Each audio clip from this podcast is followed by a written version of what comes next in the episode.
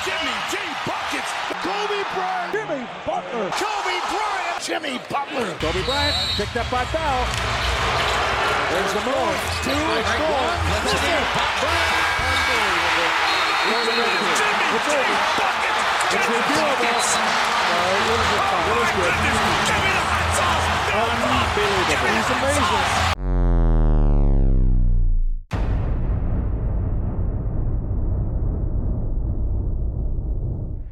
On this episode of NBA Now and Then, the greatest comparisons, we compare two of the most driven players to ever take a basketball court. This NBA legend was as committed to winning as he was to the team he played for. Their games centered around relentless work ethic. His rise to NBA stardom came from humble beginnings. With the ability to hit the biggest shots in the biggest moments. These guys led their teams to plenty of improbable wins through sheer will. We are honored to present to you Kobe Bryant and Jimmy Butler. I'm Uriah. I'm Maurice. I'm Lucas. And I'm Ben.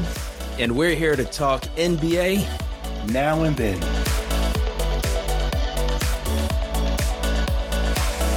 Okay, we are now in episode five of our Hall of Fame archive.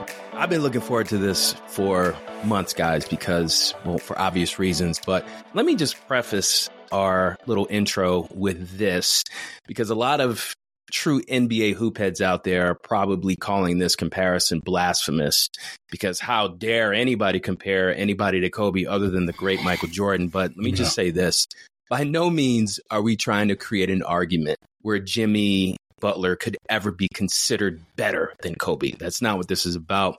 In some episodes, too, it's not about who's better. Essentially, we are here because we're asking ourselves which player today is most like Kobe Bryant. And I think people, if they put it into that perspective, they'll understand where we're coming from. Does that does that make sense to you guys? Yeah, yes, it does. Yeah. yeah. Okay, cool.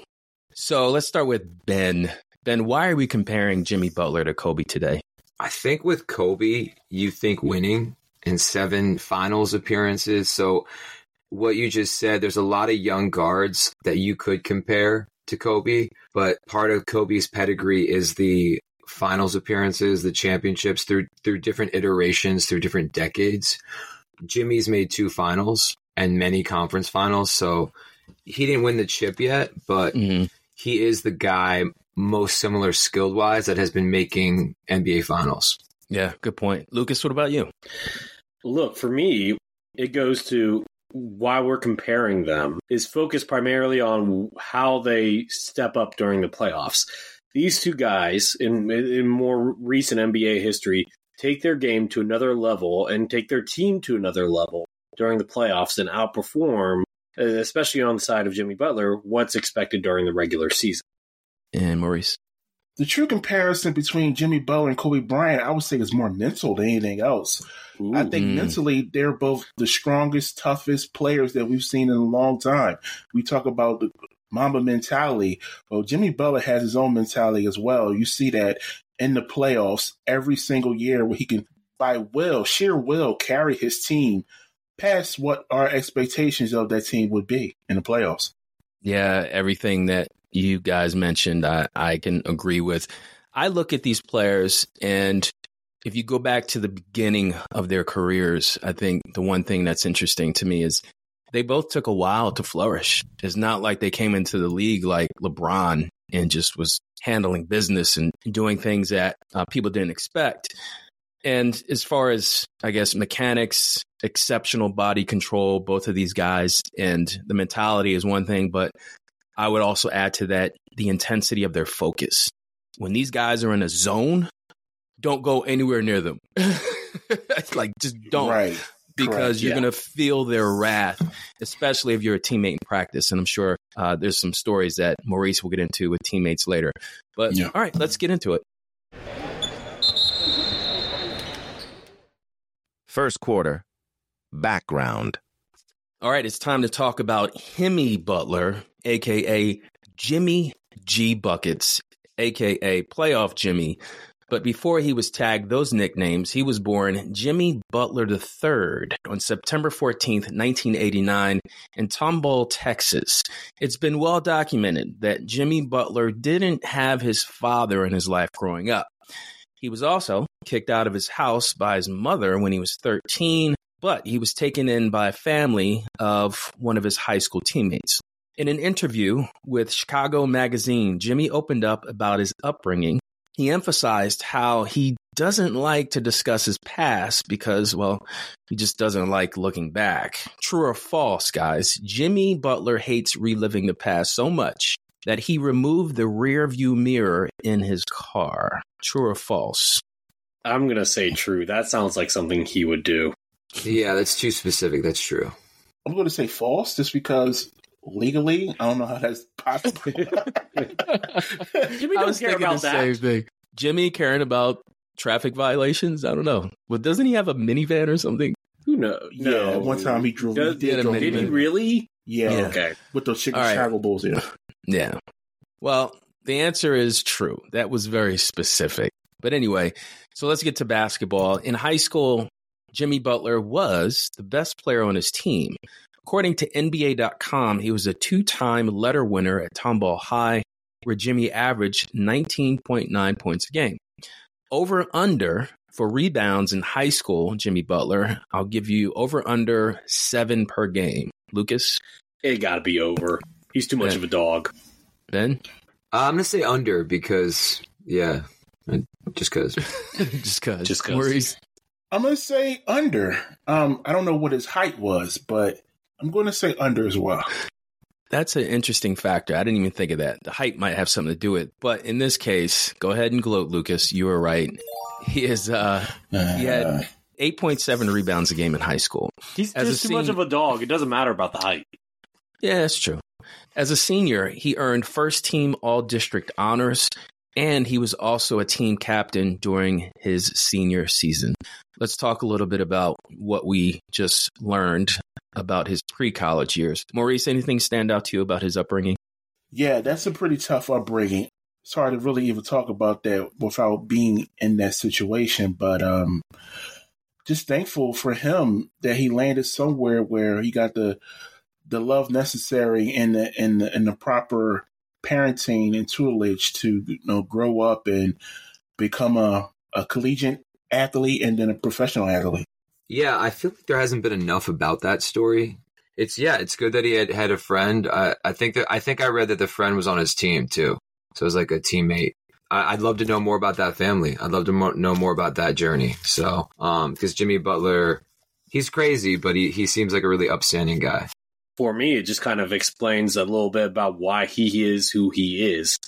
He he's he has a good moral compass, in my opinion, just based off of what we know. Yet he's one of the most hardest working people in the NBA. That's why we're doing this. Com- this is part of the reason why we're doing this comparison. Coming from that type of background where nothing is given to you, it makes a lot of sense. being raised in that situation or going from instability to stability with the help of a family friend or a teammate's family is special. It's unique. In the article that I read, he's very grateful for that family taking him in. Ben, you mentioned high school teammate, but just wanted to let you guys know, in case you're wondering, he does have a relationship with his father. He did reconcile, and even with his mother. So I think Jimmy's in a better place when it comes to his family. That's good. All right, so let's now talk about his transition to college. So Jimmy Butler, believe it or not, was not widely recruited. The only school, the only school interested in his basketball skills was Tyler Community College in Tyler, mm. Texas. Butler oh, spent Wow. a season at Tyler Junior College where he averaged 18.1 points, a little over seven and a half rebounds, and three assists before transferring to Marquette. Yep. Now, as a sophomore, did he come off the bench or was he a starter his first year? Maurice, what do you think? Bench. Bench, but I have a fun fact about his Marquette days after you're done. Okay, Ben. Bench, because I remember I remember he there's some NBA players on his team. hmm Okay. You guys are right. He came off the bench. He had to uh, pay his dues with bottled pennies, right? His Yeah. numbers are not like astronomical at all. He averaged just five and a half points, a little under four rebounds. By his senior year at Marquette, he averaged close to 16 points, six boards, two assists. He helped lead his team to the Sweet 16 his final year. Finally, he earned all Big East honorable mention in his junior and senior seasons. He eventually declared himself for the NBA draft, where he was chosen by the Chicago Bulls. With the 30th pick in the 2011 draft, the Chicago Bulls select Jimmy Butler from Marquette University. This is the end of the first round. And I want to thank all of you fans for your enthusiasm, and I want to thank Prudential Center for its hospitality. The second round of the 2011 NBA draft will be conducted by NBA Deputy Commissioner Adam Silver.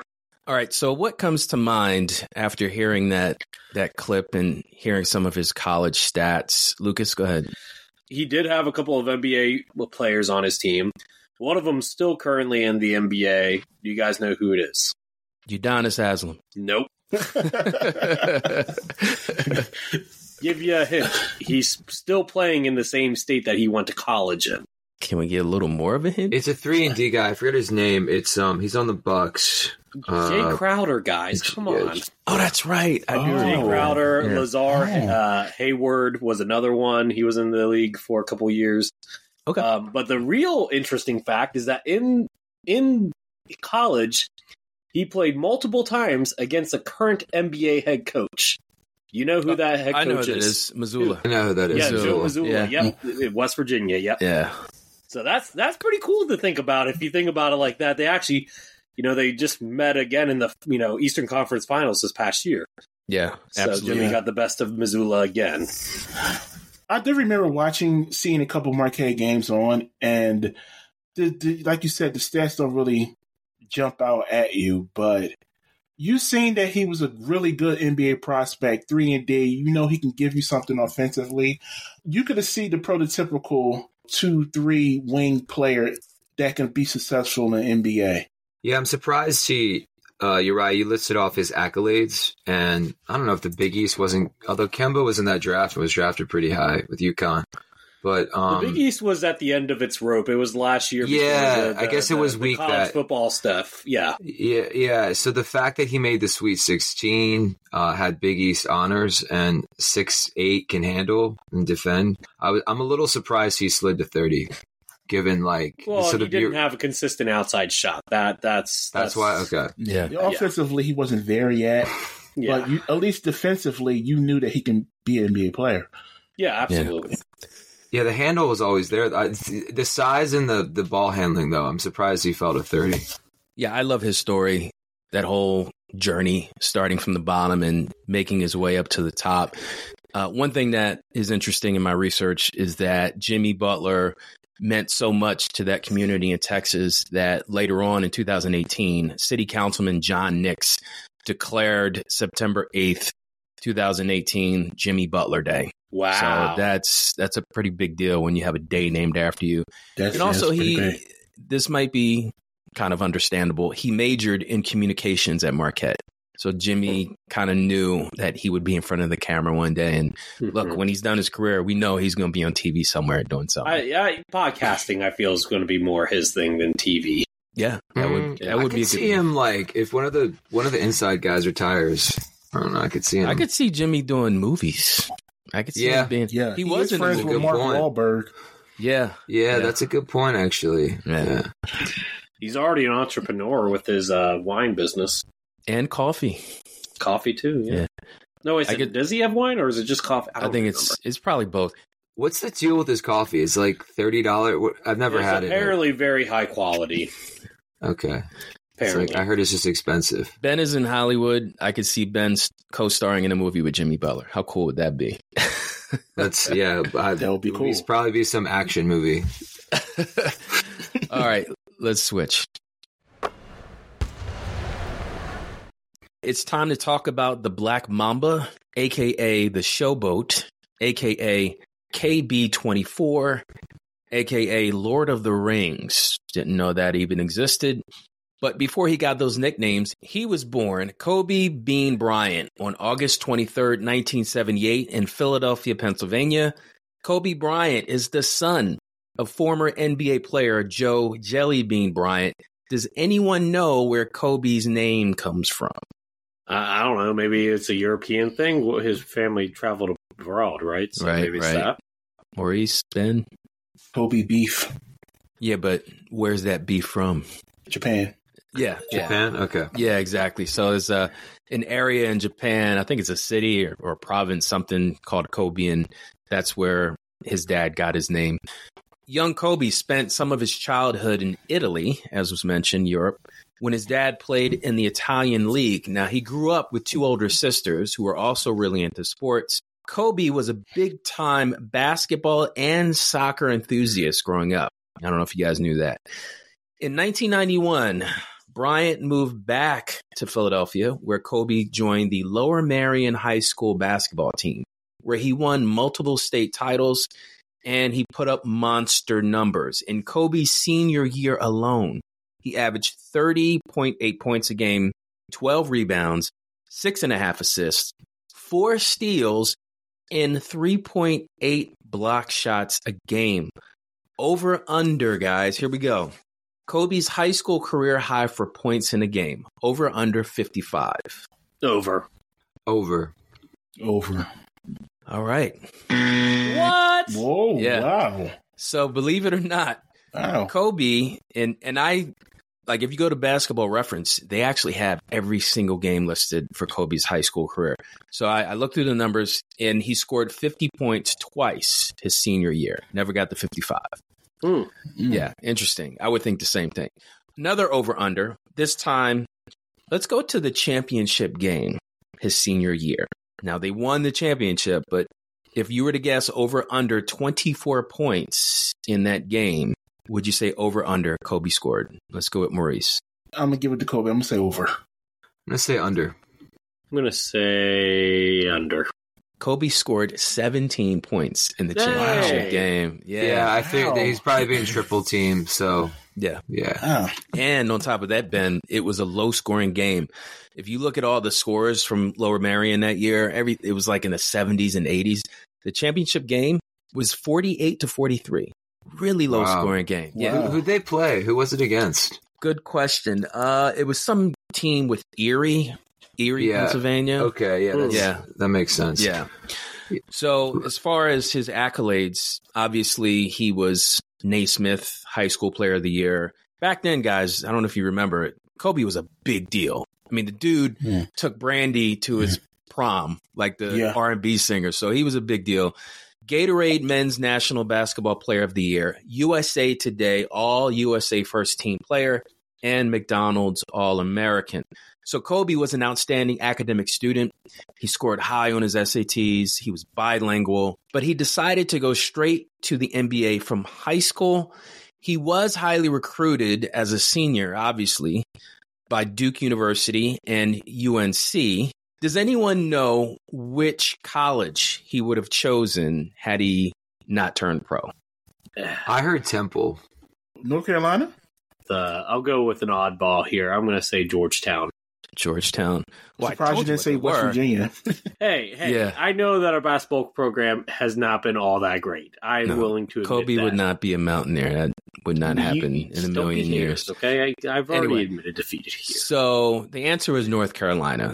The second part of that question is why would he choose UNC? I'm curious if you know why he I would mean, pick. I think Tar the Heels. MJ connection there is pretty.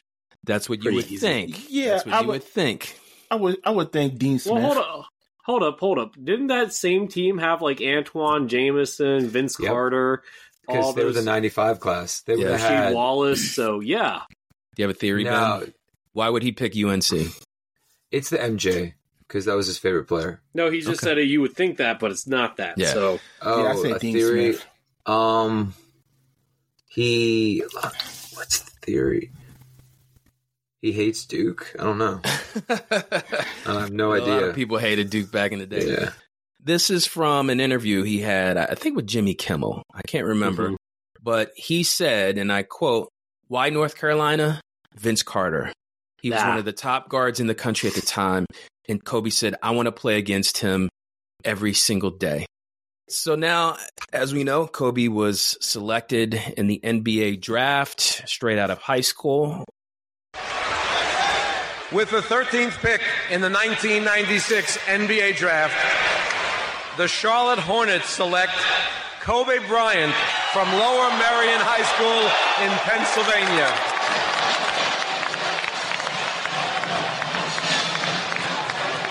A coming out party for the high school kid. Kobe Bryant. Meeting with the approval of that Charlotte fan in attendance here. And Hubie, this is a guy whose stock has risen every time he's tried out. People like this kid. Well, everyone writing when he first came out, well, he's going to have to bulk up. This guy is 200 pounds at six foot six.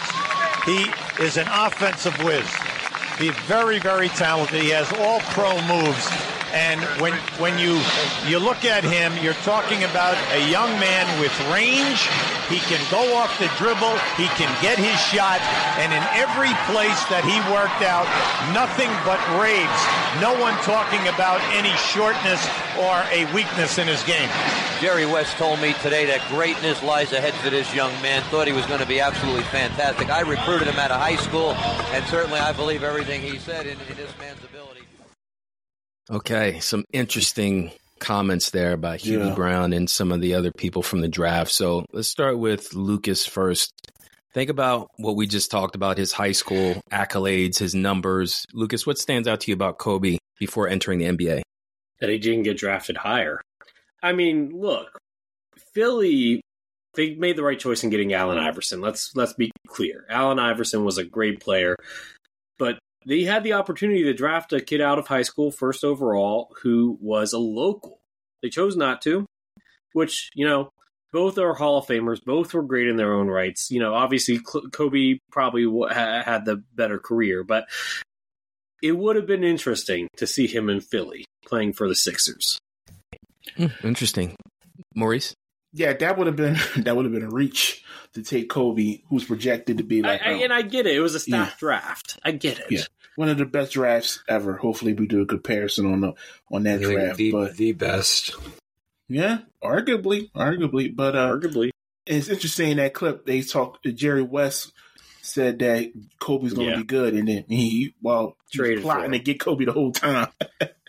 and of course, he was traded to the Lakers. So For Vlade Divac. yeah, that's if you're a Hornets fan, that's pretty tough to swallow twenty something years later.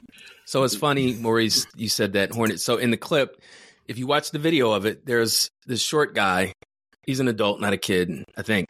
And he's got a number one Hornets jersey on. And he's like putting his hands up and he's excited that they got Kobe. And then all of a sudden they traded him. So kind of feel for that guy. I would like to to know where that guy is today and interview him. Yeah. But The Hornets the Hornets made a couple bad trades in the draft. We did Shea Gilgis Alexander earlier. Oh, That's they true. Yeah. they've missed a lot, man. They've Oh, yeah. so they, much. they had Alonzo Moore. They had some like they, they also traded players away too early. Um, or waited too late, like in Kemba. They, they had Larry jo- Prime Larry Johnson with Mourning. There were some really good teams, but yeah, the, the Hornets could be studied how much they've missed in drafts. Ben, what about Kobe? Anything stand out? High school career? a guard with size, I, I guess that's kind of why he was drafted. Because you got to think back in '96 to draft a guy out of high school. KG did it the year before, but he was a big. So I think Kobe's the first guard. Correct me if I'm wrong. Drafted out of high school. I mean, he he must not be, but I drafted that high. Certainly a lottery pick. So that was in 1996. That was very brave to do. Yeah, I'm surprised he fell to 13. I- Allen Iverson was the unanimous number one pick back then, Mhm. but I would have liked to see the Sixers trade for him. I, I remember watching Iverson at Georgetown. I was in college at the time and saying, this guy is going to be number one. And he was picked. And Kobe, look, I'm sure every Charlotte fan is kicking themselves or at least mad at the ownership of, of the Hornets. But the rest is history. He was a Laker and he is an all time legend. So my take is I mentioned the academic aspect of Kobe, but and this is from Shaq. Shaq, you can find this on online. Shaq said that Kobe told him he got a 1700 on the SATs. I believe that. I didn't even know it could go that high. Whoa. I thought it Yeah. got cut off at 16. Yeah, I could, yeah. Yeah. Isn't that the perfect score? 1600 was. So either Shaq was a little off, but Kobe was borderline brilliant. I, I remember watching Kobe give a speech in high school, and uh, he had no note cards, he had no paper to read, cameras were all around, and just watching him stand up in front of his classmates, eloquent, affable, fun to listen to. And then the other thing is when Kobe was interviewed by Peter Vecsey, this is later on, like I think 2018 or something like that. He was talking about being recruited by UNC. And Kobe told Peter Vecsey in a story that he was in English class when he opened the recruitment letter from Dean Smith. Can you imagine, like, you're in high school and you open a letter and it's like, we want you at UNC? Like, that's just really cool to me. Yeah, that's yeah, that's really cool. And yeah, I've always considered Kobe uh, one of the more intelligent players in the NBA. And remember too, he was al- he was also fluent in Italian as well. Yeah, I was about to say he he spoke multiple languages. I don't think it was just Italian because didn't he speak Spanish with Pau? I think he did know. Yeah, Yeah, Probably. I think We it was at we- least two, if not three languages. In junior 'Cause- high, my basketball team was in Lower Merion's. We were in the same league as them, and it was right after Kobe left, and Mhm. like the legend was still there. We felt so cool, like Yeah. playing on like Lower. Mar- and this is like a an eighth grade team, but um, yeah, he, he's a le- he's a legend in Yeah. like in Philly. The District One had Chester and um, Oh, Coatesville. yeah. So Kobe was playing against Rip Hamilton. Uh, I don't Mm. know if that, but but that was his. I remember Rip- Rip Hamilton. So Rip Rip and Co- Coatesville is like the big Coatesville and Chester are the big District One. That's the district Kobe's in that I was I in. mean, look, Southern Delaware is not known for its basketball, so you know, wasn't really that. But anyway, let's get back to it. yeah. Sorry, Uriah. I'm going to transition. Let's do some stats. yes. Second quarter. Statistics. Nico a screen. Jimmy's open. He hangs. He fires. He oh, scores. Oh, big time players make big time plays. You here, they don't know if they're going to switch it, and then Jimmy's wide open. Bang, bang, bang. Well, it's only two bangs, but he did knock it in, and the Bulls have the lead. Thomas looking around, no one home except Randall inside. Nice knock away the defense of Jimmy Butler. A second block shot. Outside Thomas. Shot clock at six. Thomas to the right. Butler again. Butler's playing handball. And how about the timing? That was close, but the timing on both of those.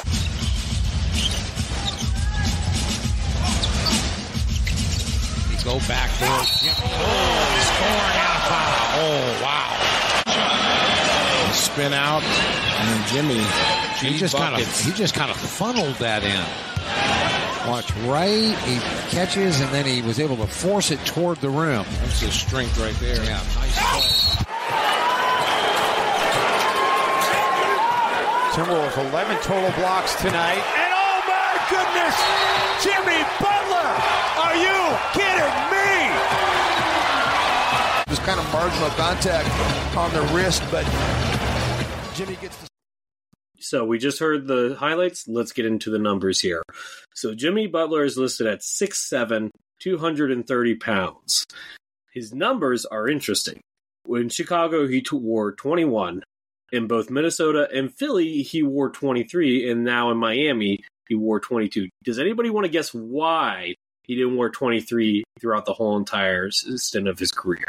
Jordan's number was retired, I think, in Chicago. Yeah, so in he couldn't. Chicago, but why Yeah. not? Why, why not Miami? Uh, because wasn't LeBron 23? No, he was six. I- I don't know. Because Miami also retired Jordan's number 20. Oh, they did. Okay. Yes, they did. Yeah. I remember Pat Riley m- being interviewed about that. Okay. Yeah, so that, Yeah. that that that's just a little. Didn't know fun. that. That's a good Yeah. one. Yeah, yeah. I'm. Assu- I I mean, that's just all assumption based off of the knowledge that I have. That's why he hasn't done it, but you know, who knows for sure. Let's get into the stats here. Now, we're going to do a little something different versus last time. So, first, I'm going to go through the regular season stats with you guys, and then we're going to go back and go through the postseason stats. Okay? First, we're going to go with Jimmy Butler regular season stats. And if we're going with his best season as a regular season player, It's going to be the 2016 17 season, his last season with the Chicago Bulls. In that season, he had a career high 23.9 points, so 24 points per game, six rebounds, five and a half assists, two steals.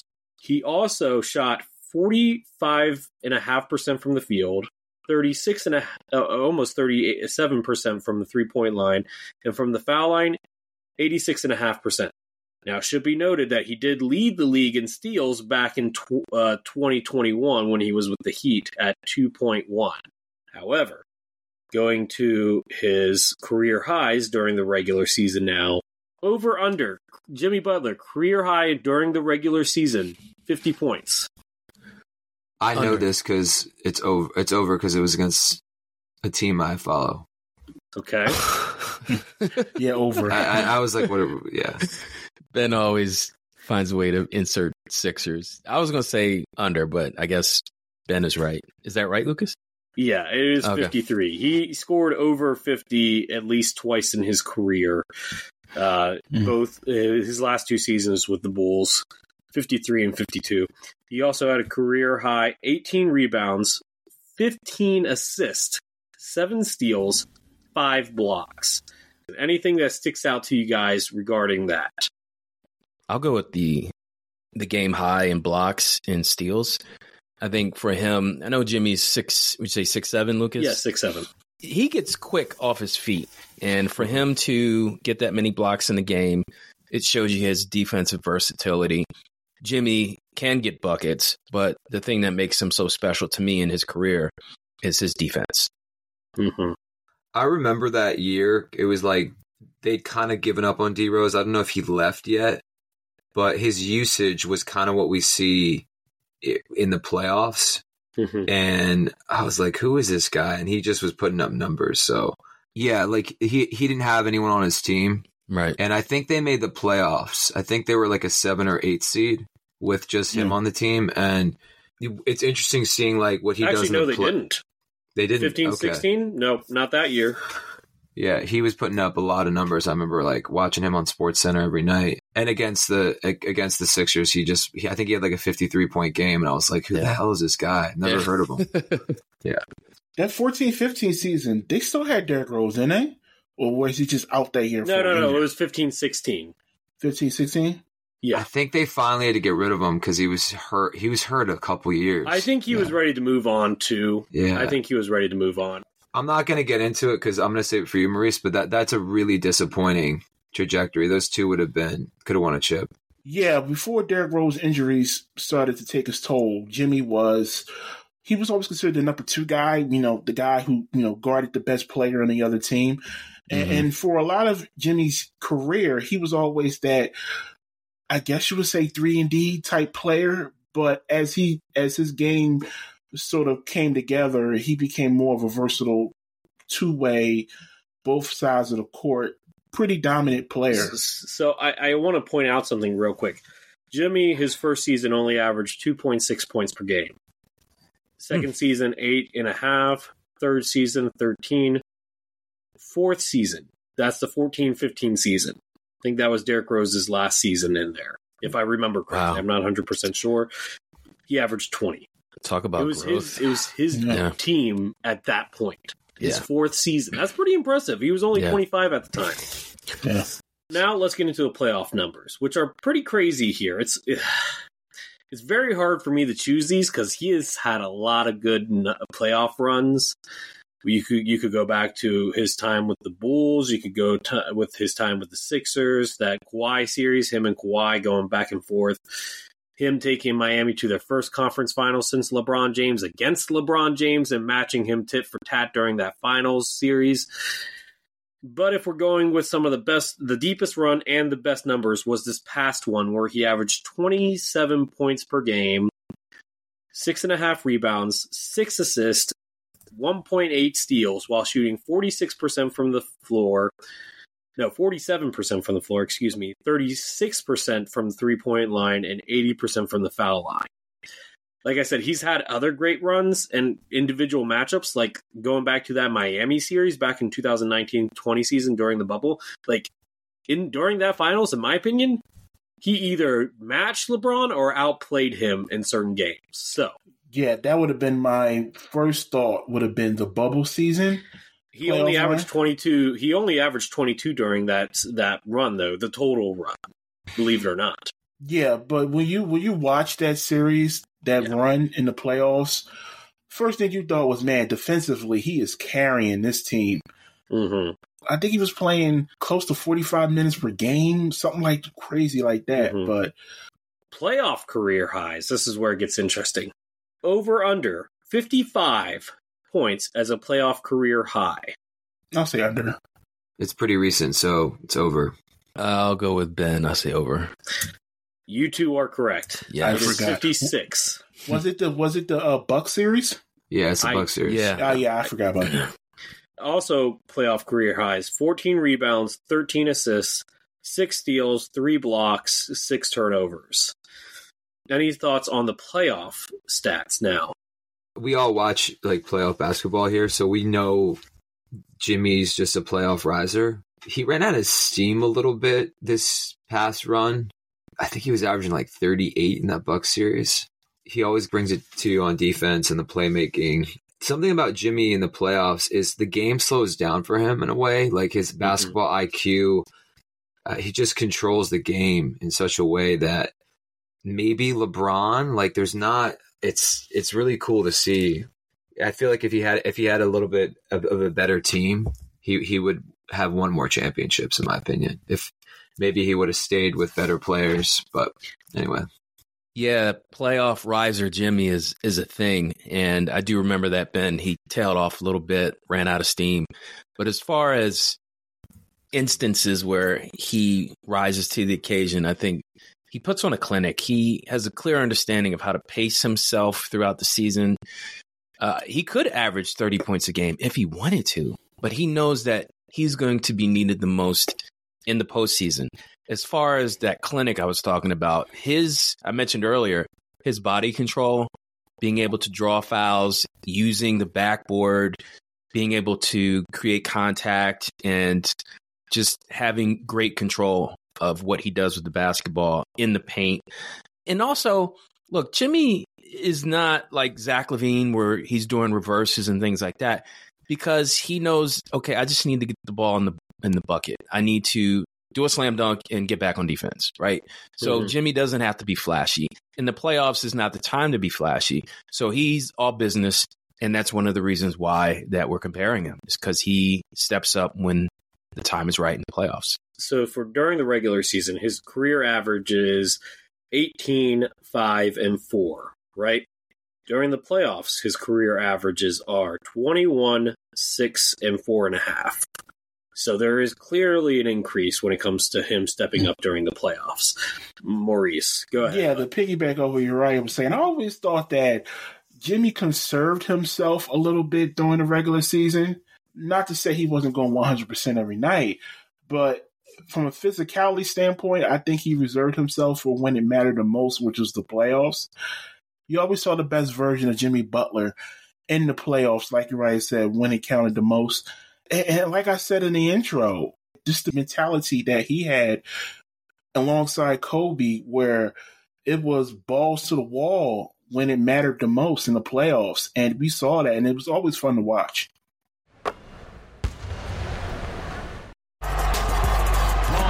By Kobe Bryant. Behind the back.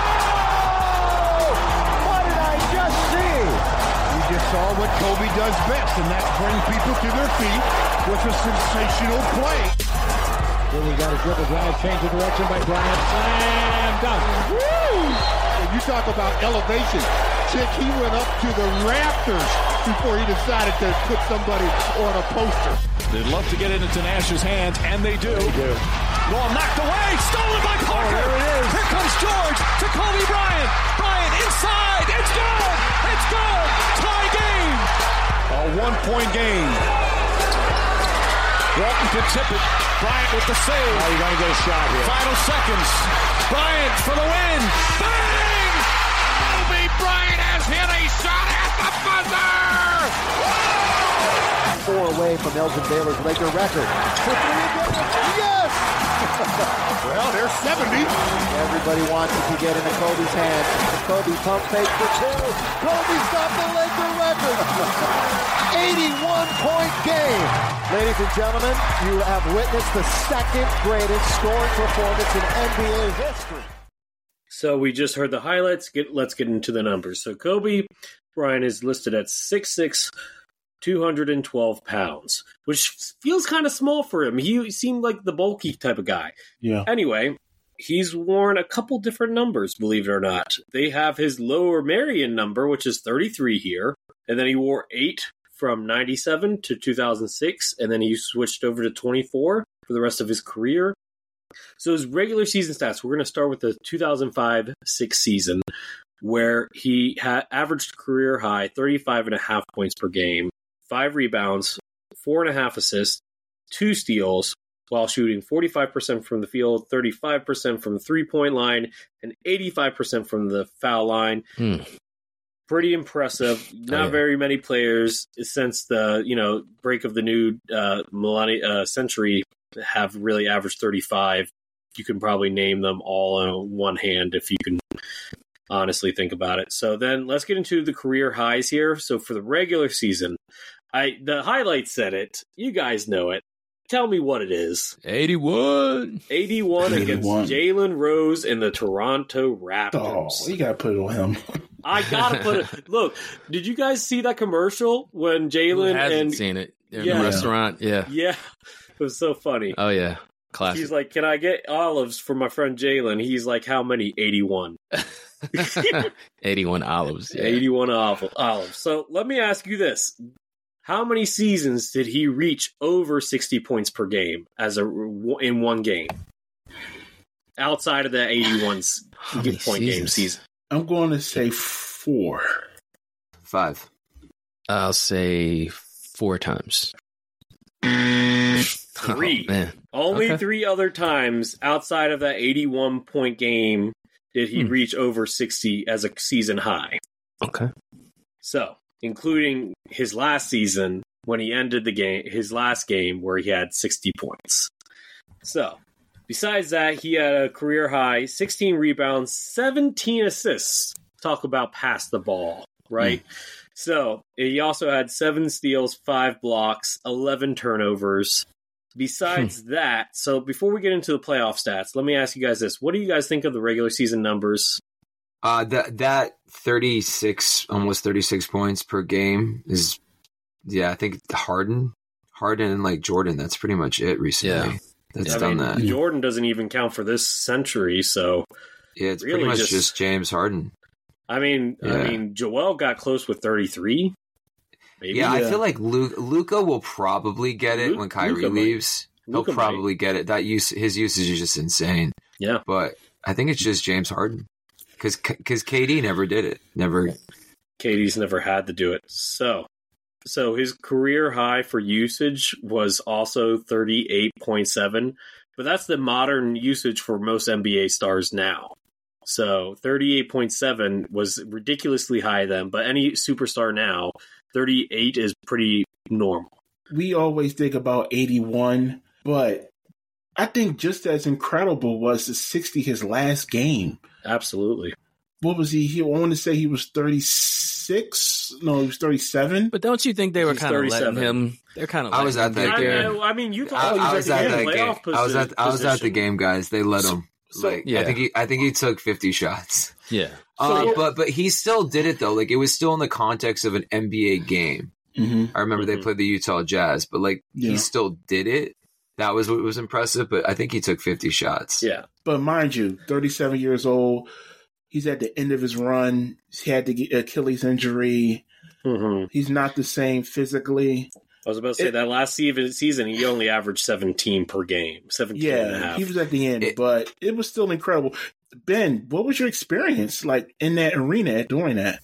it was pretty surreal because it's almost like a movie moment. You never really see that. I actually left thinking like it's too bad he's retiring because part of why he retired was the Lakers weren't good.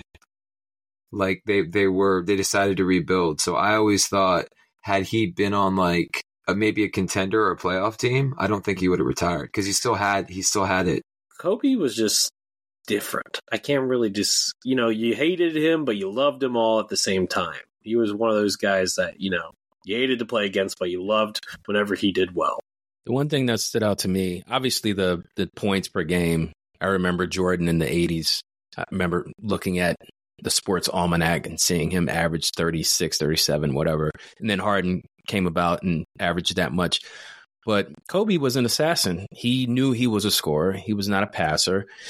Uh, I just, you hit me with that 11 turnovers. I just, I'm just trying to wonder if Shaq was on that team. I can imagine Shaq getting, getting ticked off if that was a time period where he had 11 turnovers because, you know, him and Shaq butted heads at certain points. But so yeah, the eleven turnovers did not happen. The first time he had the eleven turnovers happened in the 07 08 season. He hit ten turnovers a couple times later in his career too. Okay. All right. What about his playoff stats? So let's get into playoff stats now. He averaged more per game on the losing teams that he was on. I mean, he did make the NBA Finals, averaging 30 per game and when they lost to the Celtics in 08.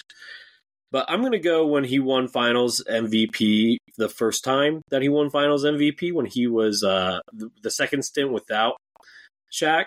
So we're going to go with those stats here. He averaged 30 points per game, five and a half rebounds, five and a half assists, almost two steals per game while shooting 46% from the field, 35% from the three point line, and 88% from the foul line pretty impressive. So let's go to the playoff career highs here. Over under 14 assists as a playoff career high. Over. I'll go over. Under. Ben's right. It's under. It's 13. Okay. So that being said, he has career high 50 point playoff game back in the 05 06 season. He also had a career high 16 rebounds, 13 assists, 5 steals, 4 blocks, 7 turnovers. So besides that, real quick, let me just get into the all-time stats here with him real quick.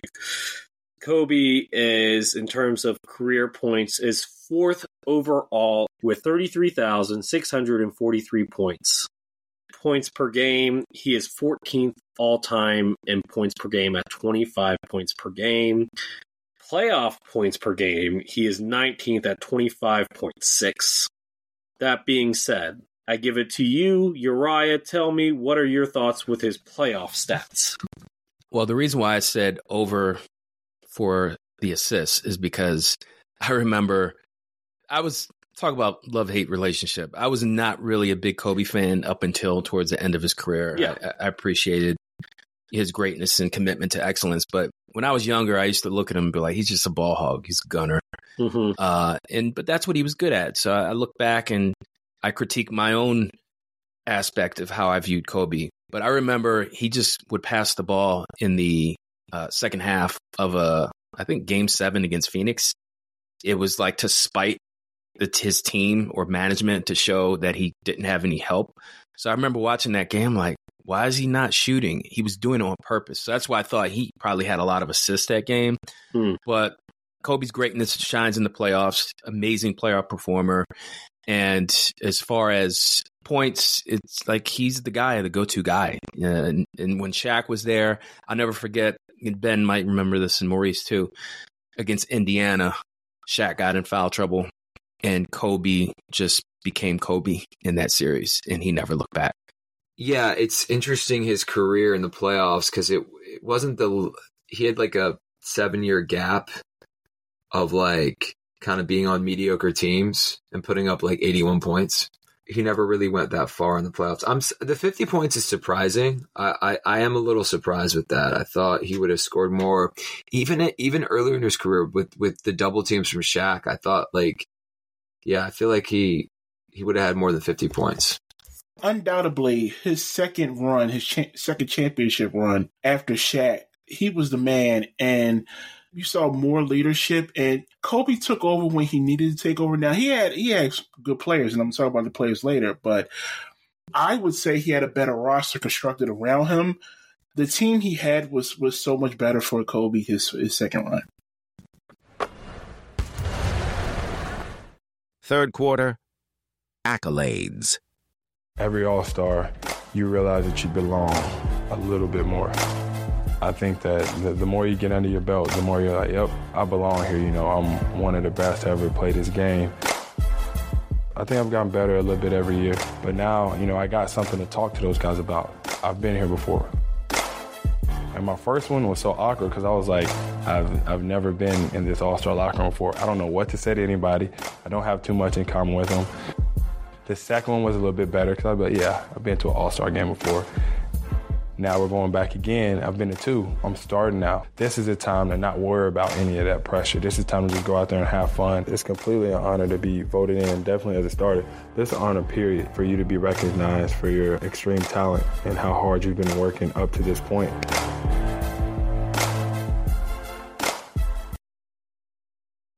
That was Jimmy Butler in an interview for the All Star game.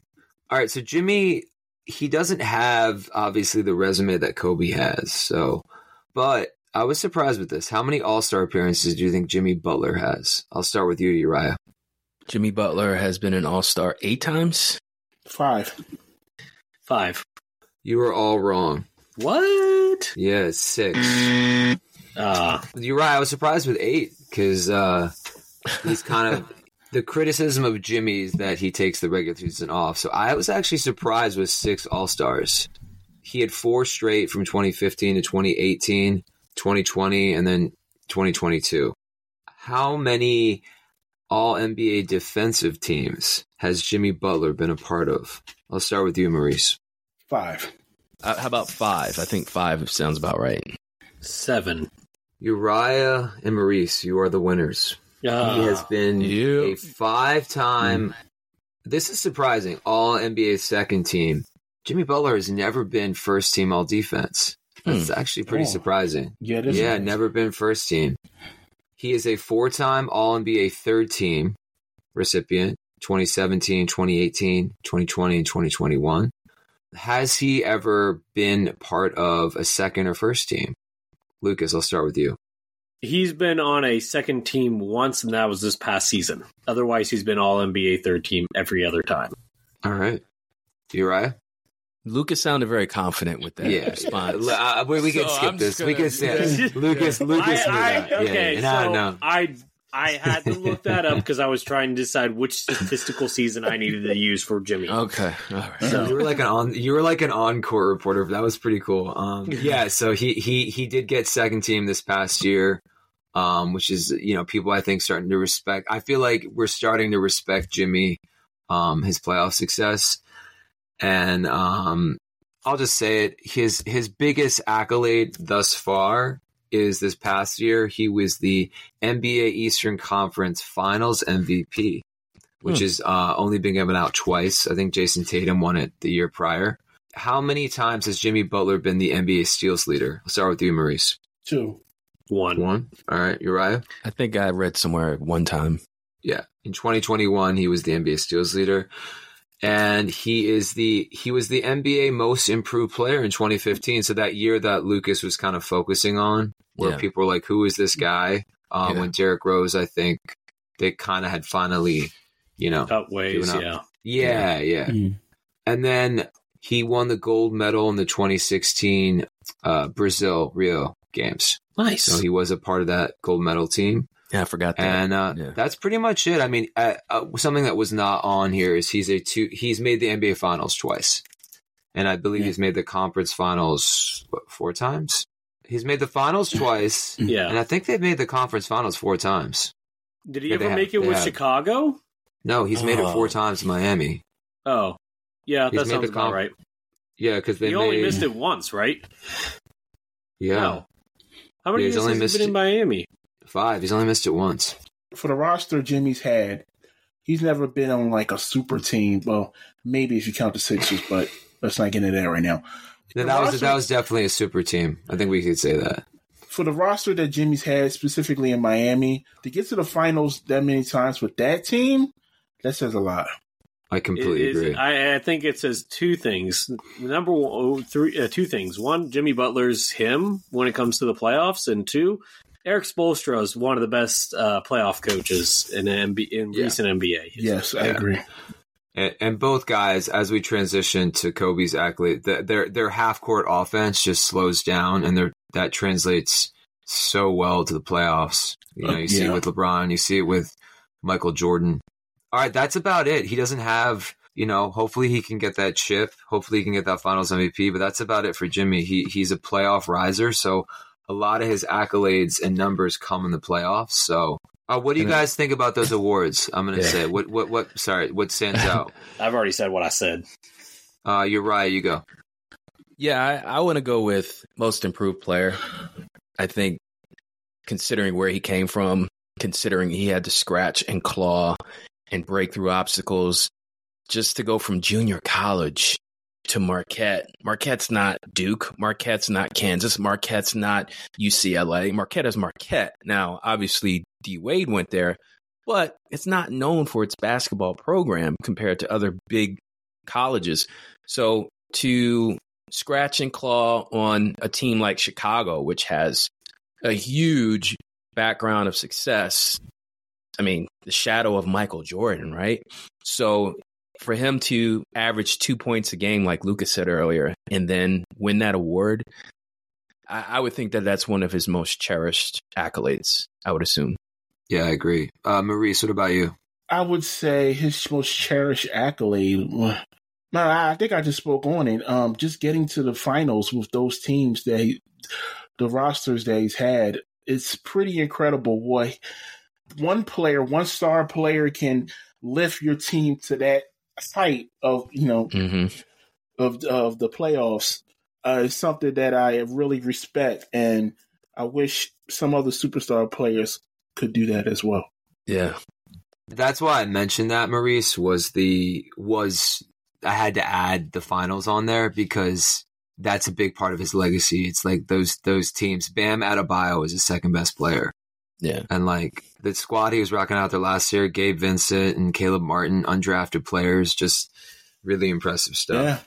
Yeah. I really don't know what to say, to be honest with you. I, I think uh, this is such a blessing and such an honor to be here and uh, to receive this award. And uh, you know, I can go through a list of thank yous, starting with my family, who, you know, they enable me to, to, to be the best I can be by training every day. And, you know, they, they give up so much um, uh, to, to sacrifice so much for me to be able to train and prepare and focus on games. And uh, I'm, I'm just very honored and very blessed for them to be here and, you know, see my kids sitting there in the front row and my agent Rob Pelinka and my friends from the league and my teammates and the man who brought me in the league here, Jerry West. I mean, this is this is a beautiful day. It's a very special day for me, and um, you know, I just I'm just deeply, deeply honored to be here. And I couldn't have won this award without the play of my teammates. You know, this is a team award. This isn't an individual award. This is an award that you know I couldn't have won on my own. Uh, if that was the case, I would have won it when I was averaging 40. Um, this gets done because we all do it as a unit, and um, so I, I can't thank these guys enough. You know, these are my guys, these are my brothers, and um, we have one MVP. Well, that is a great clip of Kobe Bryant winning the NBA MVP. I'll start that off with our accolades. He won the MVP the 2007-2008 season. He was the NBA Most Valuable Player. I forgot Rob Pelinka was his agent, so I learned something in that clip. That's how Rob Linka got into the Yeah. Lakers organization. Yeah. That, no, it, it, it, I About love who it. you know. So we have quite the list here. I'm not going to do the obvious ones because you guys will know it. He is a five-time NBA championship. He did three-peat in 2000, 2001, 2002, and then he had a two-peat in 2009, 2010. How many times has Kobe Bryant been the NBA's Finals MVP? Maurice. Five. No, no, four. Finals MVP? Finals MVP. Well, I think Shaq won three of them, so I'm going to go with two. Lucas. Also Two. Ghost. All right. All right. Uriah and Lucas, you are correct. And yeah, you are. Shaq Yeah. was. Yeah, Shaq got yeah, the- yeah. We, we all know what he Though, did. though he, he Kobe had an Although there was that one, second- there yeah, were- yeah, what that, year- That last That was the second. That was the second of the. Uriah first mentioned the. Pacers series. I guess that was the only. That was Yeah. the only Yeah. one he had a shot at, right? That, that Yeah. first Yeah. run. Yeah. Yeah. Yeah. But Shaq was just Uh, There was a year he averaged 38 points, right, in a playoff series. Shaq, Shaq, probably. yeah, probably. finals, yeah, yeah. He he arguably should have more MVPs. That's something on Kobe Bryant's, Bryant's resume. I believe the 36 point when he averaged 36 a game, they were they were a playoff team, and I think that was one of the shady, in my opinion, uh, Steve Nash MVPs. This is a really impressive stat here. How many times has Kobe Bryant been an NBA All Star? I'll start with you, Lucas. Let's see. He made it as a rookie. We have to take out the season that he got injured. He made it his second year. He His did make okay, league. second year. So second year. So two years that he out of his 18 year career, we know for sure he did not make it. I'm gonna say 15 All Stars. I'll say 17. I'll go 18. So Lucas, I think he actually played 20 seasons. So you Oh, were right. You were Ah. right on your uh, math. And then unfortunately that whole era, they need to kind of do an asterisk because, you know, Iverson, Ray Allen, Yeah, K- yeah, KG. yeah, yeah, yeah. uh, there was no All-Star game in 99. So Kobe would have had, Oh, okay. he is an 18 time NBA All-Star. 18 time. That is and he crazy. it should be 19. That is That's, wild. that's crazy. Hmm. That's Yeah. nuts. So this is impressive stat. How many times has he won the All-Star game MVP? Oh, I'll go with I, you, I think I know this one. I think I know this one. All right, Lucas, you go. Since I want to say three times, three or four times. It's I'm. You know what? I'll, I'll stick with three. Three was my first gut. I'll go with I'll go with two. All right, Maurice. I'll go four. Maurice, you're the winner. Four. Ah, I should have gone with four. Ah, so All close. right. So Kobe Bryant, he is a two-time All NBA second team uh, player, two-time All NBA third team. How many times has he won the first team? I'm gonna go with you, Uriah. First team First All NBA. oh, NBA. Wow. Ah, Think about all those guards. I know. Eight, eight times. That's tough. He played so long. Eight times. All right. Lucas. I feel like it's less than that, but I'm gonna give him respect and say seven. Okay. Maurice. At no point in time, Kobe was the third best guard in the Western Yeah. Conference. It doesn't matter what we think; it matters what the voters then thought. Yeah, Maurice. I'm going to say 10. Ow, that's high. That's not right because I That's just saw. Ben's eyes.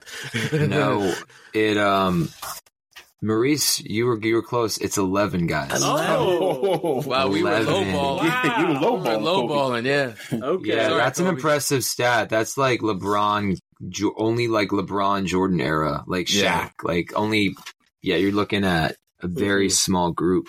So 11 time All NBA first team. This is where Kobe kind of gets into the great top five all time conversations. So you got 11 time All NBA first team, nine time All NBA defensive first team. Wow. So you're really only looking at one other guy who has that, and that's Michael Jordan. Yeah. Per- period. And so that's where Kobe, in my opinion, gets into the top five conversations with that. Huh? Like, like, Mhm. um, and I remember he locked down. They put him on Iverson. Like he he could lock down anyone at, like early, pretty early in his career. He's a three time All NBA second team. So twelve time he he was the in an All NBA second or first team defense. So just nuts. Uh, how many times has he won the scoring championship? I'm gonna go with you, Uriah. Three times. Okay. Lucas? Uh, e- three times. Yeah, I want to say three times. And Maurice. Just to be different, I'll say four. He only won it twice. Ah. And you have to think, and I think he lost out to T Mac and Iverson. So you have Ah. to think Ben. about the num the numbers those guys are. So he only won it twice. Oh Hold on, and 07. We we Yeah. deserve this. Yeah. You do. You Yeah. deserve that. So, Um, hang on, Ben. I just want to interject real quick. You said Kobe top five debate. In my top five, he is number five all time in my mind. okay. Yeah. I, think, he that's- flirts between five and nine. if you mm-hmm. like really break it down. But for me, I've always had him around five, six because of the defense. Kind of just showing his range. Kobe Bryant, we've shared about. He he was the NBA his rookie year. He won the dunk contest. yes, Yeah, I remember classic that. through the legs. He was part of the NBA All Rookie second team. Now Kobe came into a 60 plus win team right away as a rookie, and so he he ended up getting playing time towards the end. He is part of the NBA 75th anniversary team. Both his numbers, Kobe had two iterations of his numbers, number eight and then number 24 were, uh, were retired by the Lakers. And then he is a two time Olympic gold medalist in 08 and 2012. So, what do you guys think of? I mean, what's not to think of? That list is insane. So, Maurice, what, what stands out to you, I guess? Well, first of all, the first team, first team uh, All NBA, uh, eleven times. That comes down to reputation. Uh, well, you're considered one of the best in the league for that long. Eleven. A lot of guys only get it once, and we consider them superstars. For the, for Kobe to get it eleven times, that's truly amazing. The other thing I wanted to mention was, I think we all can agree, Kobe should have been MVP more than once. Oh, absolutely. Absolutely. Yeah, that's why I brought up the Nash. I, I, I think he was the biggest snub of that of that Nash. Shaq always says it's him. I think it was that 36 point. They were a playoff team. Give it to Kobe. He's Kobe. You got to give it had to at least him. one more. I wasn't Yeah, that around yeah. the time of his controversy. I think that's probably why they didn't give it to him. No, this. this Yeah, was- you're no, this yeah, was like no. 06, or 07? No, that It was, was a a cut- five, wasn't you it? know what, Lucas? They would have been settling it. You're you're right. It would have been a little close. That might be why they didn't give it to him. Yeah. but because Still- one of those seasons, Nash's numbers were really like. I get the whole. I get that whole team I- was I good, get but the- giving Nash those numbers one. were one, yeah, Mhm. but Yeah. th- he averaged like 14 points. One, like, come on, man. Yeah. I mean, Um, yeah, no, no, no disrespect to Steve Nash. He can probably be on here one of He- these he, episodes. he gets one. He should get future. one, yeah, Get one. yeah. Kobe, Kobe should have had more than one MVP. Absolutely. I agree, uh, and then- especially and then, the and then LeBron came in too on top of that. Like as soon as it was Kobe's era, LeBron came in and everybody wanted to give LeBron because he's King James and everything. All the yeah. Right, right. It, it- but I would say that's the biggest snub. That would be Mhm. my my note to Maurice was that that year that he was a score like he averaged 36 a game and dominated the league. I think that was the 81 like give it to him. He's that he's Kobe Bryant. It's a playoff. They made the playoffs. Uh Uriah, what about you? What what stands out of all these accolades? I'm going to go with defensive, all defensive team.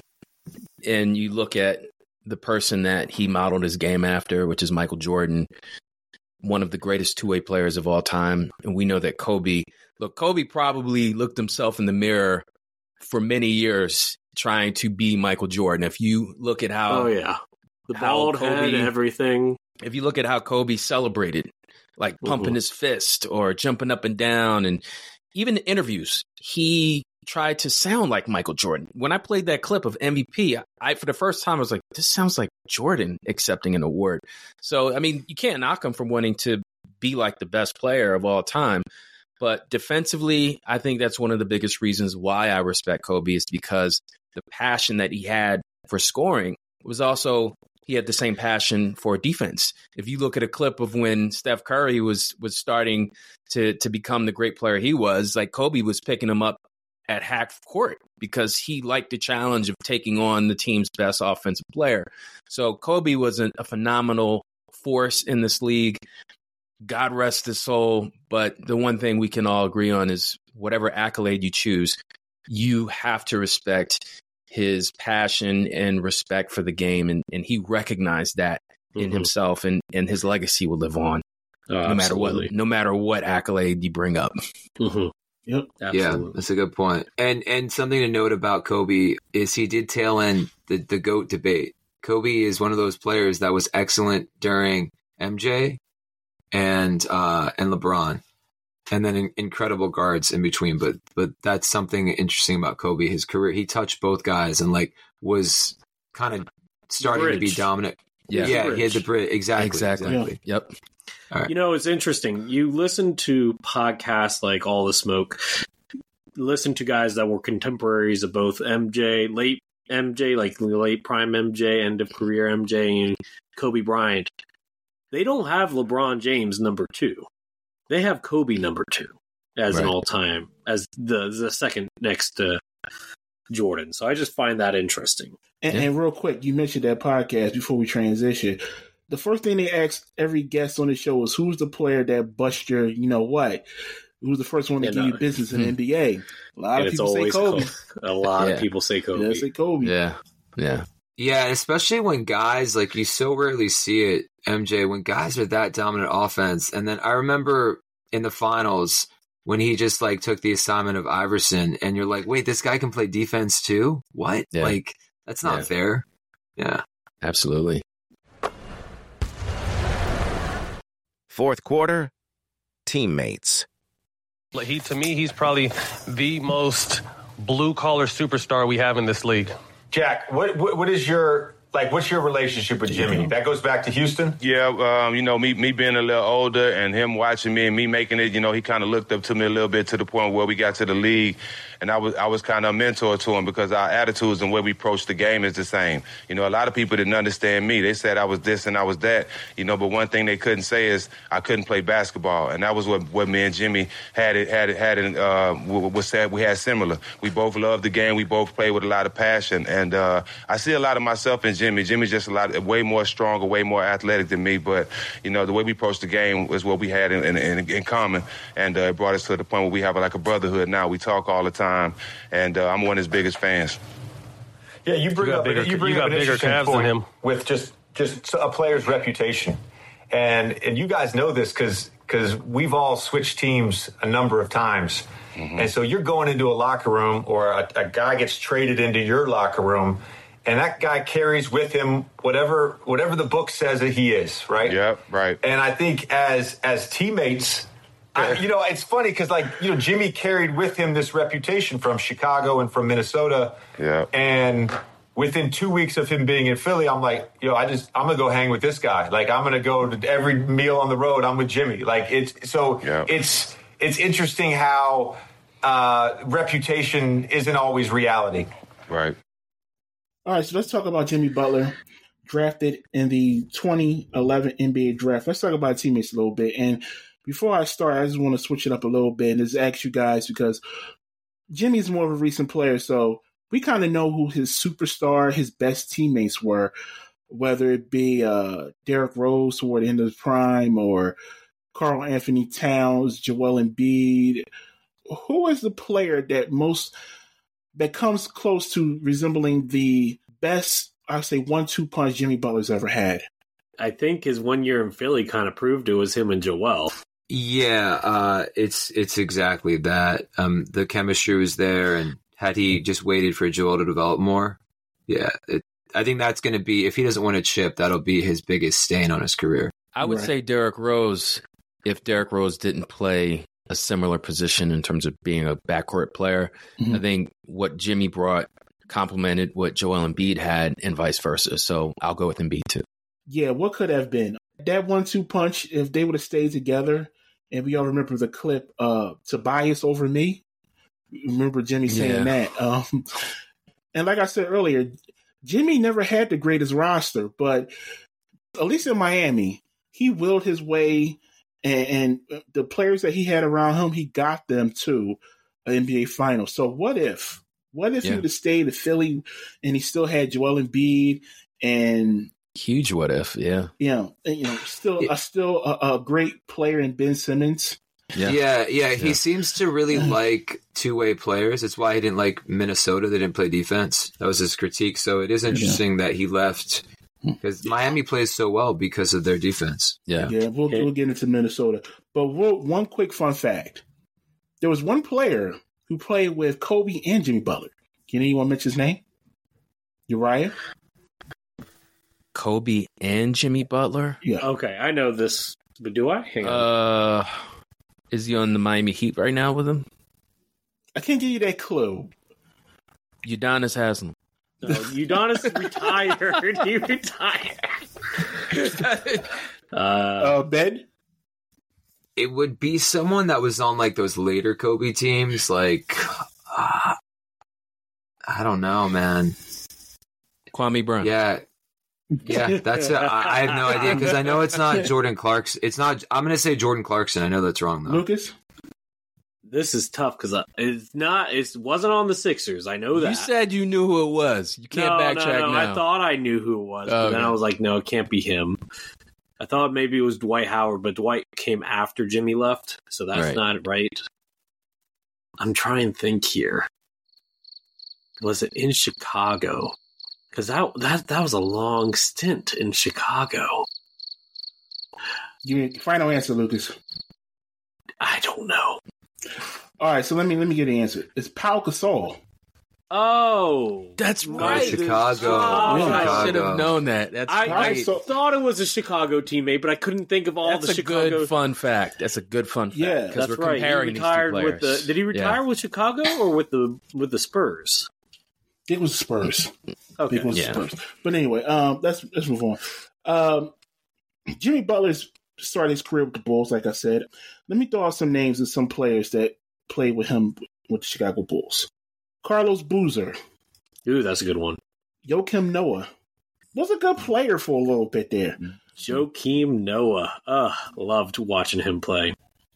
Uh, Doug McDermott, Bobby Portis, who's still in the league, still a really good player with the Bucks. Uh, Nate Robinson, Robin Lopez, Richard Hamilton, who he played with in the 2012-2013 season. Rajon Rondo. You don't forget Rondo played with the Bulls. I remember that. yeah, that that that youth versus veteran Bull team. Yep. And of course, he played a season with Dwyane Wade. Mm-hmm. Yeah. So after the Bulls, he was traded to. Actually, he re-signed with the Bulls, but he was traded to the Minnesota Timberwolves. So with the Timberwolves, actually had a pretty good roster, I must say. But for whatever reason, it didn't work out. Yeah. You think? Coincidentally, three Bulls played with him in Minnesota as well. Taj Gibson, Derrick Rose, and Luol Deng. And of course, he played with Andrew Wiggins and Karl-Anthony Towns. Jimmy didn't have the most respect for the younger guys on that team. There was notably a um, practice that happened in Minnesota where Jimmy yes had to, he he played with Y'all the, with, need me. Y'all need. You can't guard me. That You can't. No one can stop me. Jimmy played was- with the second team players, and he beat the first team players with Karl-Anthony Towns and uh, and, and Andrew Wiggins, and that led to him being traded to the Philadelphia 76ers, which all in said, I mean, the Heat teams were good, but Jimmy's best team was that 2018-2019 season. He was only there for half a season. It's a quad shot team. Yeah. Yeah, he was only there for half a season, but that was the best team when it comes to talent that Gene Butler ever had. Joel Embiid, JJ Redick, Tobias Harris, Ben Simmons. I know Lucas hates that, but Ben Simmons was still Ben Simmons at that particular time. He was still a good player. That was a really good Sixers team. And uh, Jimmy, as currently is, is on the Miami Heat, took them to two NBA finals with guys like Gabe Vincent, Max Strus, Bam Adebayo. And no disrespect to Bam Adebayo. Bam Adebayo's a good big. Bam's good. Yeah. He's a good big, yeah. But, I Mhm. mean, this is a step off. I mean, he's a top Joel five center in the NBA currently, so Yeah. nothing wrong with that. A Yeah. little Yeah, step yeah, down he- from Embiid to Adebayo. Oh, but yeah. absolutely. Yeah, Yeah. he's a good um he's a good number two. They it's just they, it gets a little shaky the rest of the roster. I mean, he's a, really a number three. But anyway, Don't forget about Tyler Herro, right? number he's a number Yeah. three, yeah. Yeah, Tyler, Herro. It's hard to say what he's going to be. He's injured right well, now. he's been a six man of the year, so that Yeah, Yeah. I mean, he's That's good. pretty important. good. Washed Kyle Lowry though. Duncan Robinson. He's played with Kyle Lowry. He's played with Andre Iguodala, PJ Tucker, uh, Victor Oladipo, Tre- Trevor Ariza, Kevin Love, Jae Crowder, and the person we've mentioned most on this podcast so far, Udonis Haslem. yeah, OG, OG. So just to wrap up, uh, Jimmy Butler's teammates. Uh, where do you guys do you guys see think they have another run in them to get to the NBA Finals as currently constructed, or you think this is that that was it for Jimmy? I think that's Lucas? it with this. I think that's it. Look, I I I don't want to doubt Jimmy because he always proves me wrong, but hmm. I don't. They lost rotation players. They didn't replace them. And I think the young guys on this team need a couple of years before they're ready to do that. And by that time, Jimmy's already 34 right now. He's not going to be Yeah. He, he's Jimmy can get you to the NBA Finals, but you need to have somebody else with him if if he's going to win it all. Yeah, and uh, as of this recording, the Miami Heat tried really hard to get Dame Lillard, and that's that's a what if because I I I think they would have been a legitimate contender, but without Dame, nah. yeah, it's well, gonna it was tough. clear that Portland did, had no interest in trading him to Miami. Yeah. Those picks have no value because the Heat are always going to be a fringe playoff team. Yeah. Yeah, I, I think that the Heat would have a chance, legitimate. Not if they had Lillard, but I really think that if Udonis Haslem didn't retire, I think I think that would have been a huge difference. What is your obsession with you, you, Don? I just got to carry. I just have to be consistent. No, I, I, I just want to go back to this the Sixers point because Jimmy is funny. Where like any of these players, whether it's Harden, like these guys, they just, it's all about winning. I just want to win. They get to a team that has a winning roster and plenty of potential, where there's James Harden or Jimmy Butler, and then all of a sudden they change their mind and they jump ship. Well, Jimmy Butler, and he says, "Oh, you know, respect for Brett Brown, or maybe like certain players, Ben Simmons. Maybe he just couldn't envision him being on the same team with him." But I, I just, I don't know. I just was sour on that whole ordeal, him leaving Philly when they came so close. That lucky bounce by Kawhi that Ben mentioned. I think Philly was the best team that he had a chance to win the championship with, but you know who doesn't want to work in South Beach if There you're a you single go. man? I right? mean, look, I get it. yeah. All right. Yeah, And- and you're right. Uh, uh, add piggybacking on that, I think even with the people, they're not as honest as the South Beach. They need to just own that. Be like, I actually just want to go to South Beach. Yeah, Yeah. So- yeah. real. Just own it. Just own it. All of us were forever changed on January 26th. As we know, the Black Mamba's legacy will be more than just being one of the greatest basketball players of all time. And believe me, Kobe, Kobe was truly a gifted and intelligent student of the game. I remember him saying, These guys are playing checkers, and I'm out here playing chess. And I would say, I guess so, Kobe. I don't know how to play chess.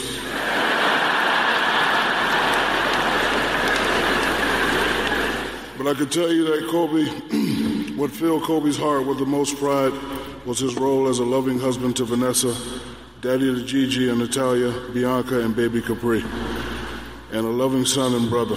Kobe was a loyal friend and a true Renaissance man. As many of you know, Kobe and I had a very complex relationship throughout the years.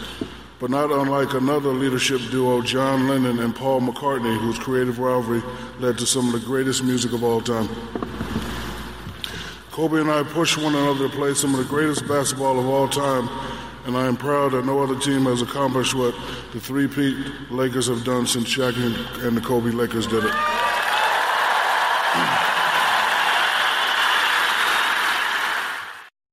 All right, that was Shaquille O'Neal at the uh, Kobe Bryant Memorial. Yeah, so let's talk about Kobe Bryant and his teammates for a little bit. Kobe was drafted in 1996 by the Charlotte Hornets, but traded to the Los Angeles Lakers. Now, Kobe Bryant has had a lot of great players, Hall of Fame players, play aside uh, alongside him. But besides Shaq, and Kobe has had some great teammates like Shaquille O'Neal and uh, Robert Horry, who's not a Hall of Famer, but won seven rings. Uh, Pau Gasol, Lamar Odom, Metta World Peace, Derek Fisher. Uh, who was the who Kobe Bryant's second best player besides Shaquille O'Neal? Who was the best one-two punch outside of Shaquille O'Neal for Kobe Bryant? You right? I would say, wow. I think Derek Fisher was drafted the same year as Kobe. Yes, and I think yeah. they Mhm. they went through a, A lot, lot of of good seasons, times. yeah. yeah, a lot of good times, some rough mm-hmm. times. I'd say he might have been a stabilizing force for Kobe because you never heard any rumblings between Kobe and, and Derek Fisher. So I- I'd say in terms of just being a consistent teammate, same age, same draft, I'd say he was probably the most important teammate outside of Shaq. Man, Now, before- you stole my thunder. You stole my yeah, thunder. before Lucas goes, he did steal your thunder because Derek Fisher is the most winningest player with Kobe. yeah, I Get knew this. that. 596 wins Okay. with Kobe. Sorry, That's Lucas. Wow. a that's a seventy percent winning percentage lot of off of eight hundred and forty eight games played together. Yeah. thirteen seasons. Go ahead, Lucas. Well, I was going to say Derek Fisher because he allowed Kobe to like you know he could run the office, but certainly Derek Fisher, I think, is the prototype for the modern D and three point guard. Right. You know, like uh, Pat Bev, like a guy that can, yeah, I can dribble up the ball, but you can, you're really running the offense. I'm just here as a figurehead type deal. But if I had to go with somebody else besides him, and I'm not going to say the obvious one, I'll say another unobvious one. I'm going to say Metta World Peace. Okay. I like Metta World Peace because they, they, you know, Kobe got him, got the best out of him. And I thought that was cool. And Ben? So if we're going most talented, the uh, second most talented in the first iteration of the Lakers uh, with Kobe and Shaq, definitely Eddie Jones. Um, Right. He's an all star. Ooh, good one. Potentially Good Nick. Van Exel. Definitely Eddie Jones. And then the second iteration, it was uh, it was uh, e- easily Pau Gasol. I Yeah, would say. Pau. Yeah, my that's answer fair. would But be but, Gasol but as well. Eddie Jones, like I think they had four All Stars. One of the I only forgot times I think they had Eddie Jones. yeah, that that that that year, Kobe's first All Star. I think they were, I think the Lakers had four NBA All Stars with Van Exel and Eddie Jones. But it's it's definitely Eddie Jones was um, a monster on both ends. So I would Absolutely. say him. I I would only saw the end of Eddie Jones's career with the Heat, so I didn't That really was- get to see him prime.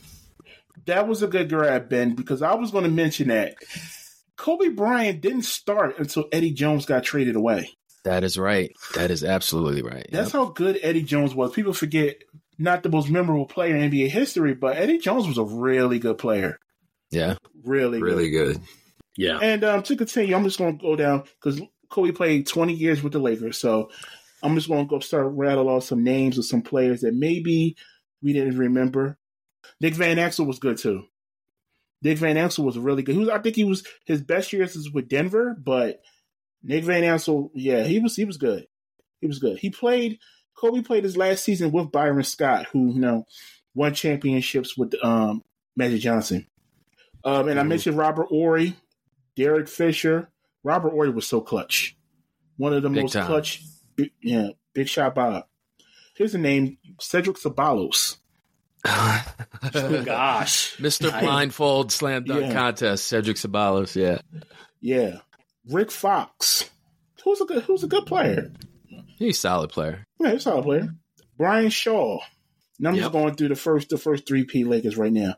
Ron Harper, uh, Glenn Rice, and then you know towards the end, um, he actually played with Gary Payton and Karl Malone as well. Yes, sir. Yeah. They was they were end ring, it. ring chasing. Ring Yeah, chasing. Yeah, were- that was that famous ring chase film. Yeah. Yeah, and then they lost to uh, Detroit. I want to The say. Pist- Yeah. I mean, think they got they got there. They just couldn't close the deal.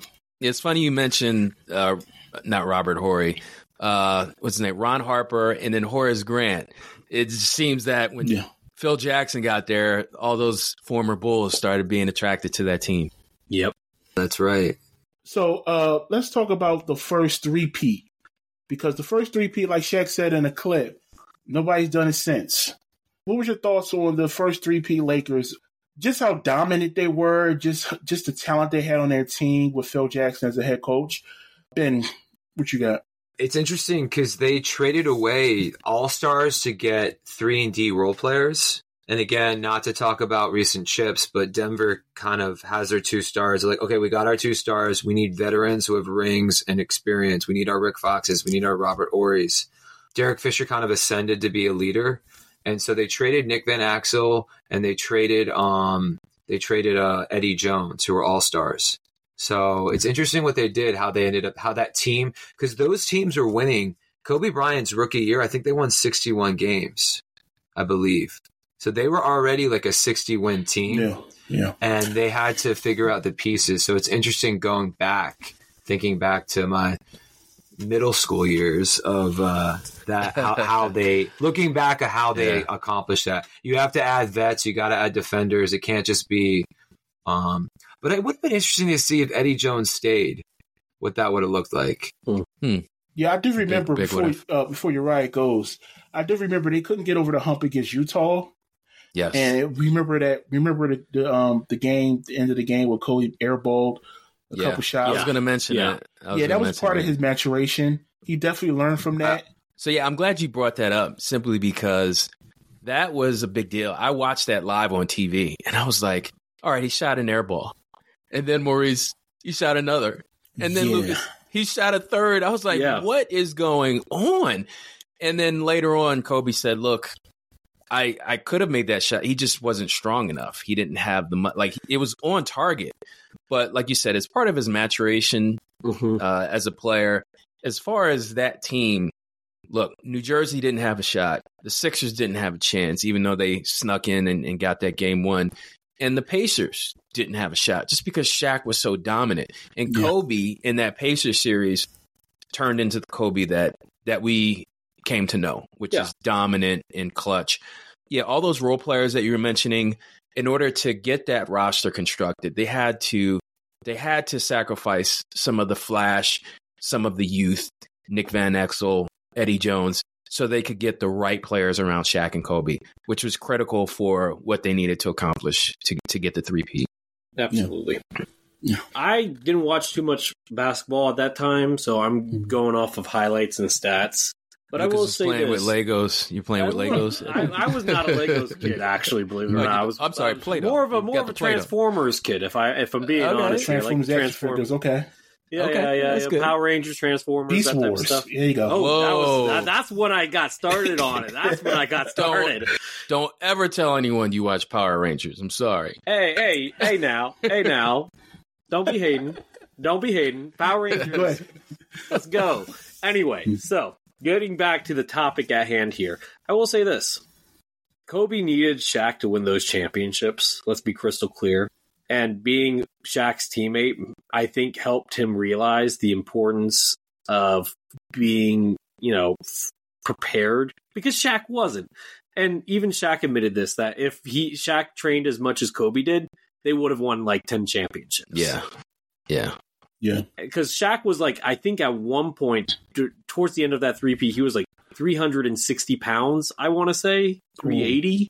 Yeah. Like, he, was, pretty big. Big kid. Yeah. I say kid. He's pro- he was my He's age a now. big but, man. like- but he's a big man. He's a big guy. He's you a know. big Power Ranger.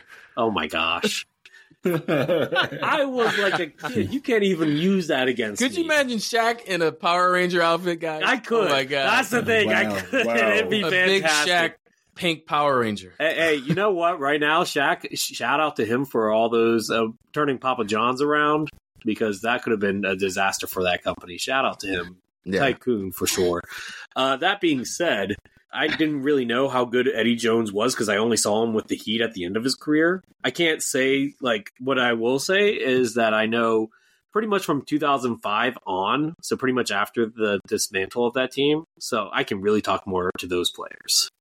Let's talk about Kobe's second back to back championship run. Completely different roster, with the exception of one person. Derek Fisher. Yeah. He was there again. He was there He didn't leave for two years though. He left for two years for Utah. he got paid. He got paid. He got paid. He got his money, and then he came back. Yeah. Yeah. So Se- Kobe's second iteration, he played with guys like Trevor Ariza, Andrew Bynum, Mhm. you know, when Andrew Bynum was actually good. Pau Gasol, uh, Lamar Odom. That three right there was really the championship core for the Lakers. Mhm. Kobe, Gasol, and Odom. Agreed. Odom, Odom Yeah. was very underrated. Mhm. He they was had one of the, the first. deepest front court that I've ever seen. I would say, just to give Lamar Odom his flowers real quick, he was one of Mhm. the first players of this generation where he was tall, lanky, he could dribble the ball, he could pass, he could shoot.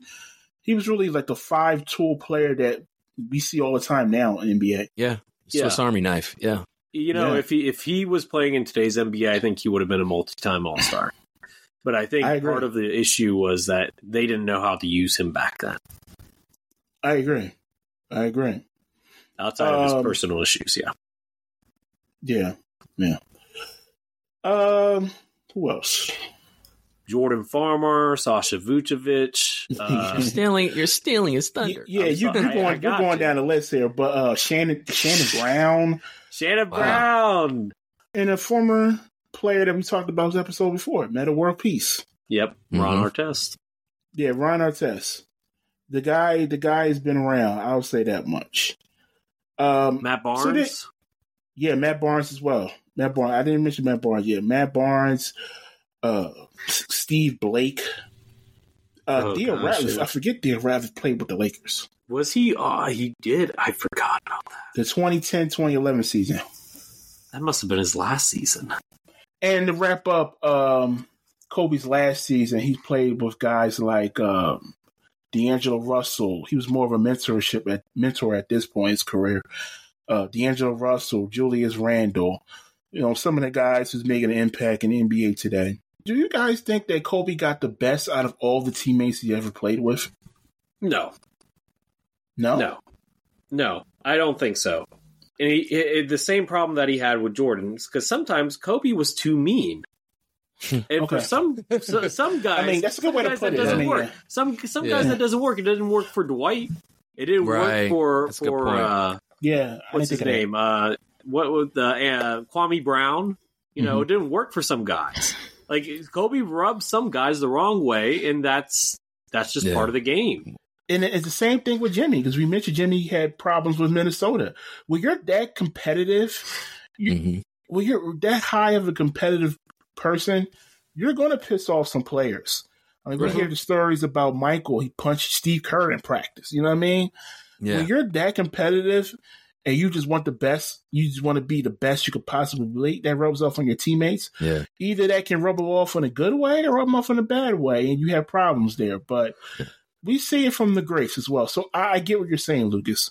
You right? Yeah. I'm glad I'm glad you interrupt me because that's that is a phenomenal point. You're talking mm. about the practices and, and the expectations of people around you.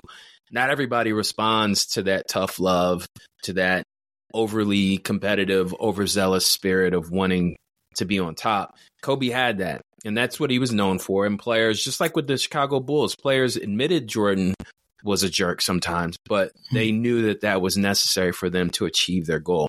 And I think the same thing is for for the Lakers. As far as getting the best out of players, I think it worked for some, didn't work for others. I Yeah. think it worked for Bynum because as you saw when Bynum hmm. was not with Kobe and he went to the Sixers, that didn't work out well. There was no one to hmm. hold Well, him oh, accountable. yeah, yeah. You know, the guy's bowling and, and he hurts his knee bowling and didn't even suit up for the Sixers. He got paid though. But Yeah. the point is, is I, I just look back at that time. Kobe, let's just be real. He was languishing in as a Laker because Shaq left and he couldn't win anything until he got a solid front court, like Lucas said, a solid center that helped play defense. Pau Gasol was did everything. He passed, score, and then the Swiss Army knife, like you mentioned. Uh, it's funny, like that team really you could lift it up and put it on the '96 Bulls. You had you had Odom, which was Pippen for Kobe. Right. You had Ron Artest or Metta World Peace, which was Rodman for Kobe, and then you had Phil Jackson pulling all the pieces together. So I think he did get the most out of players, but like you were saying, he did rub some guys the wrong way. Now that we've set up the debate with all the facts on Jimmy Butler and Kobe Bryant, it's time for you to make your case. At this point, it's not about our opinion; it's about yours. We will see you on your favorite social media platform, ready to check out your takes. Chime in on our Instagram at NBA underscore now and then underscore pod, on Twitter or X at NBA underscore now and then, and on our Facebook page, NBA now and then. So that's it, guys. We appreciate you guys tuning in. We're going to come back with some more great content, more great comparisons, not just player comparisons. We got some really cool categories that we kind of tipped our hat to earlier in this episode. But anyway, we'll see you guys next time. Take care. Peace. See you. Good one.